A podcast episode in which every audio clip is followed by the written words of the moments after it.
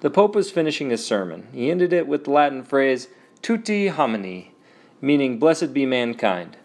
A women's rights group approached the Pope the next day and told him that they noticed that the Pope blessed all mankind, but not womankind.